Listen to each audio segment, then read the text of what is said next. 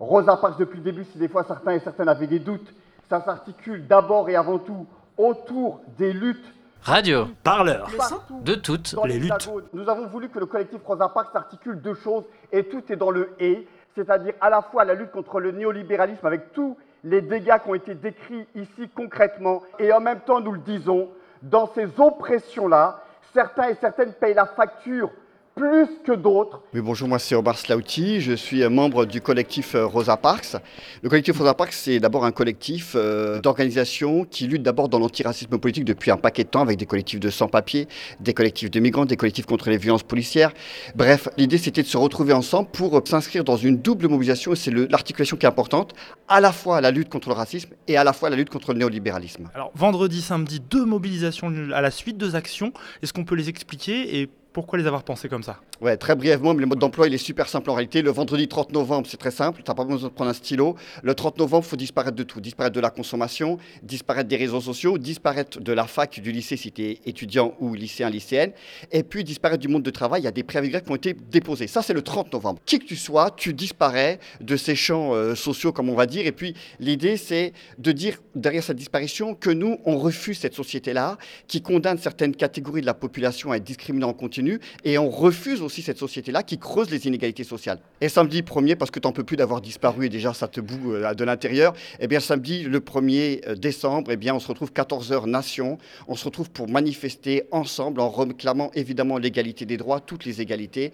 et le partage des richesses. Les inégalités sociales, ça concerne tout le monde en réalité, y compris une partie des gilets jaunes aujourd'hui qui manifestent concrètement. Mais au-delà de cela, il y en a quelques-uns qui sont saignés particulièrement parce qu'ils cumulent en plus d'autres formes de discrimination, celles qui vivent dans les quartiers populaires, là où ils sont ségrégés, relégués socialement. Et il se trouve que beaucoup d'entre elles, parce qu'elles sont noires, arabes, musulmanes, supposées ou réelles, eh bien, subissent des discriminations racistes de manière structurelle. Ça, c'est plus possible qu'on montre du doigt des migrants, des sans-papiers, des personnes en raison de leur couleur de leur peau. J'ai parlé avec beaucoup de gens là dans cette soirée. On m'a beaucoup parlé de fin de mois difficiles, euh, de difficultés à vivre, etc.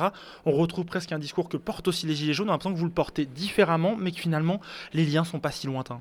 Bien sûr qu'il y a des résonances. Dès lors qu'on dit qu'il y a un mécontentement social parce qu'on n'en peut plus de ces 1% qui s'en mettent plein les poches et contre euh, voilà, le, reste de la population, il y a des vraies résonances. Seulement, nous, ce que l'on dit qu'on affirme très fortement, et on aimerait que les Gilets jaunes, de manière globale, on n'en doute pas, mais de manière globale, puissent affirmer aussi qu'ils sont pour toutes les égalités, c'est-à-dire porter un message antiraciste, un message antisexiste, un message qui lutte aussi contre l'homophobie. Il n'est pas question aujourd'hui de penser qu'on peut vivre dans une société à égalité, avec une meilleure justice sociale, s'il y a encore du racisme, s'il y a encore du sexisme et s'il y a encore de l'homophobie.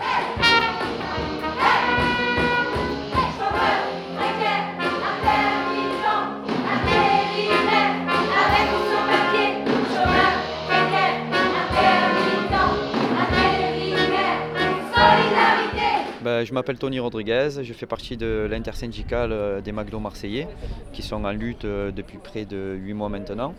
Sans, sans disparaître parce qu'ils ne comprennent pas, parce qu'ils n'ont pas le même salaire que nous, ils n'ont pas le même train de vie que nous et ils ne subissent pas les mêmes choses au quotidien que nous. Euh, trop été euh, absent des territoires euh, de par le vouloir de la vie politique. C'est hyper violent. Euh, on parle de- de- d'enfants d'immigrés, de, la colonisation et, de tout ça. Ben, les quartiers populaires en font pleinement partie. Pourquoi? Ben, Parce que c'est l'État qui, à l'époque, a enfermé justement toutes ces familles issues de l'immigration dans des ghettos. Parce que c'était le mot euh, que l'on employait à l'époque.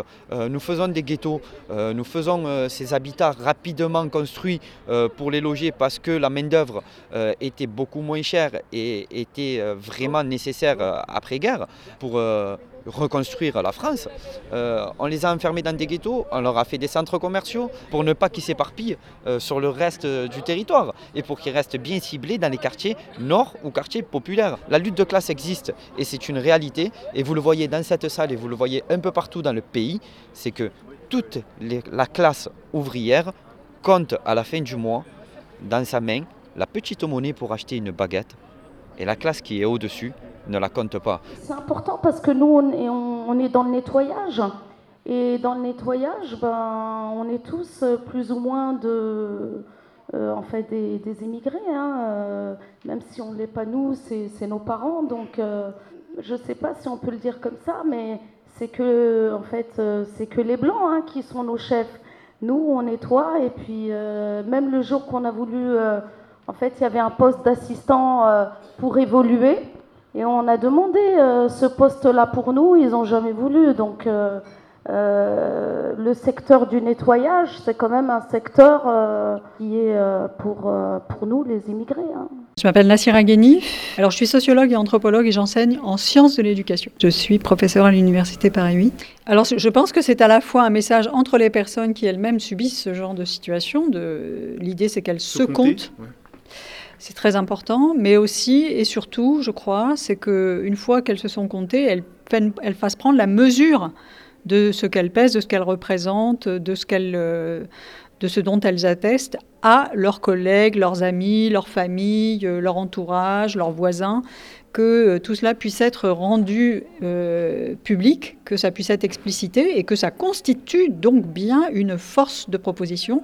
Ce collectif constitue euh, un rapport de force avec euh, les décideurs, avec euh, le gouvernement français, avec l'appareil d'État, dans toutes ces traductions et dans toutes ces dimensions, pour qu'ils comprennent qu'ils doivent faire avec ces personnes, qu'il n'est plus question de les effacer du paysage, de les compter pour quantité négligeable ou de considérer qu'elles sont suffisamment malléables pour qu'on n'ait pas à considérer leurs revendications et notamment leurs revendications d'égalité, de justice et de dignité. Cette initiative du collectif Rosa Parks, elle vient dans une période d'ébullition euh, sociale très forte.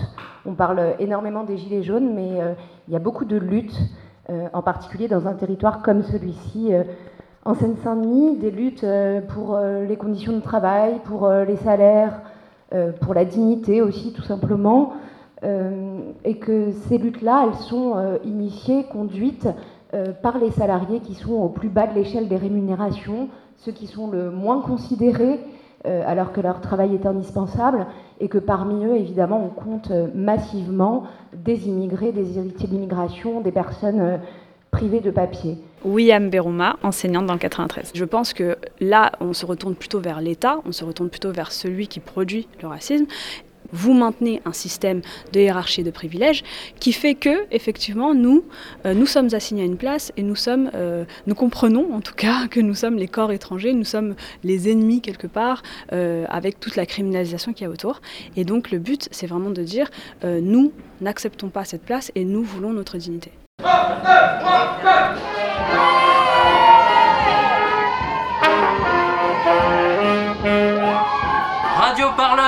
Le son de toutes les luttes. Ah d'accord